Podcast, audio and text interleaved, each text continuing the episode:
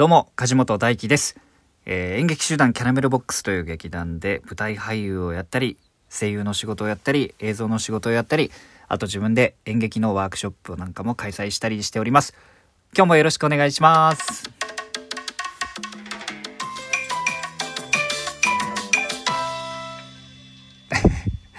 あの、これ、このね、この軽快な音楽、これあの、ラジオトーク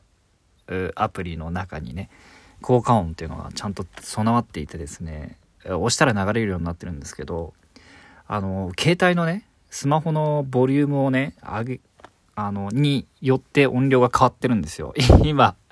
めちゃくちゃいつもよりちっちゃくなかったですか？あの、音量が下がってましたね。こう結構アナログなんですよ。だからこの S、あのね、効果音って後から入れるとかじゃなくて、その場でね、押してるんですね。うん。いいですね、このアナログ感もね。え今日はですね、1月の24日、日曜日ですね。はい。何やらあのー東京はね、昨日ぐらいからね、雪が降るっていう風に言われてて、まあ降ってた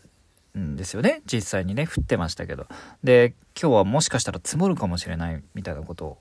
えーニュースで言ってましたが、あ僕今日も早速ですね、早速朝、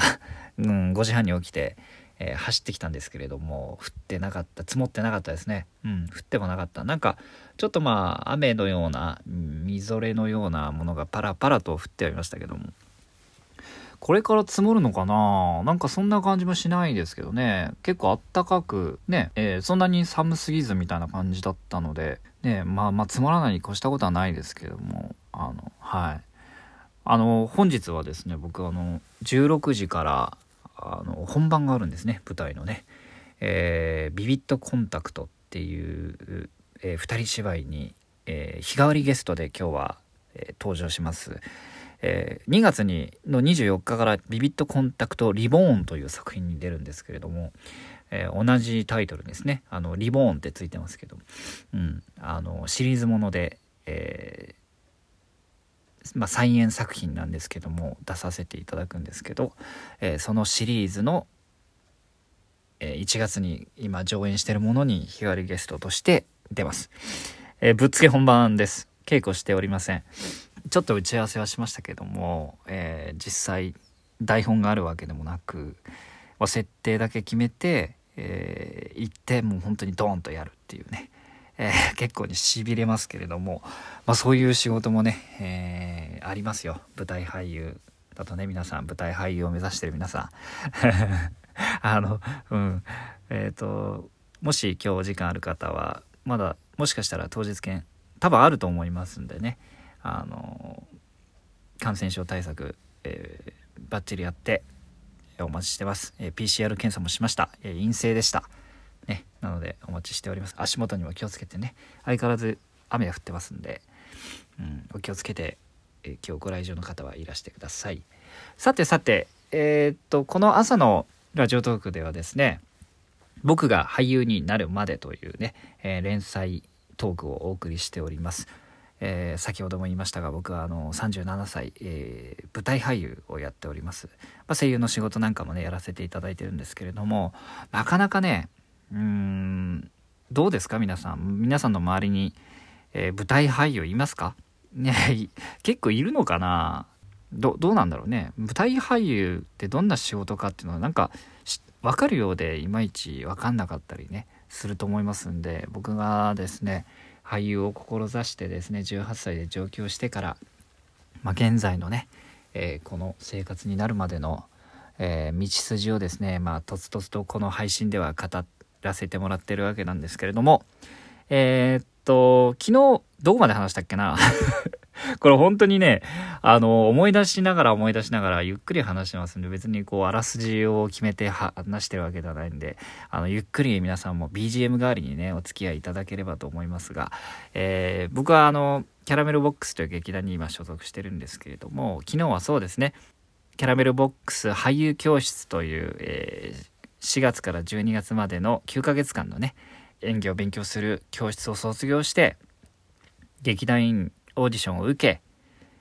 え2度目ですね劇団員オーディションを受けた。それで落ちて その俳優教室の同期と、え1年間、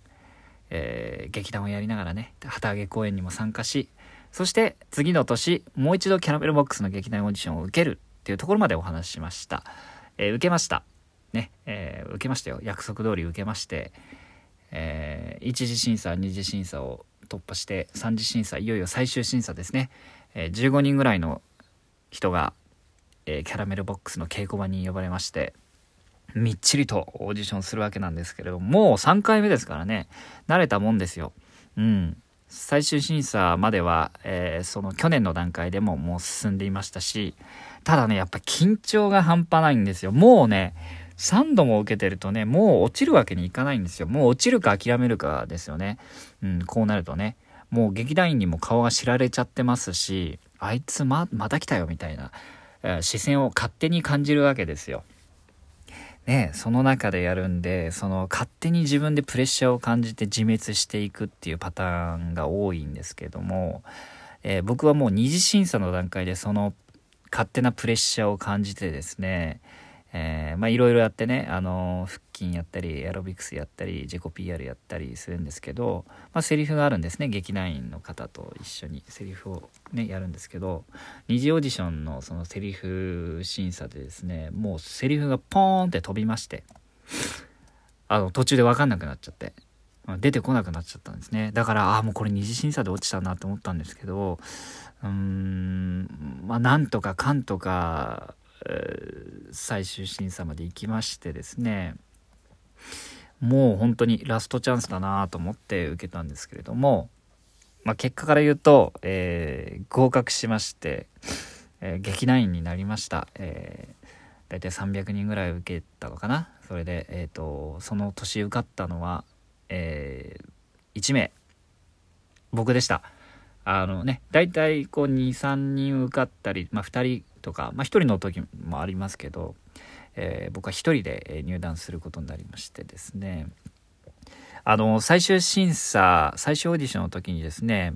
えー、審査終わった後に一人一人あの面談があるんですね。あのもしえー、っとまあ軽く今何してますかっていうことともし合格したらいつから劇団に参加できますかとかあそういう話をね、えー、ちょっと軽くするんですけれども、うん、担当のね方担当の方っていうか、まあ、劇団演出家だったり、えー、劇団員だったりするんですけども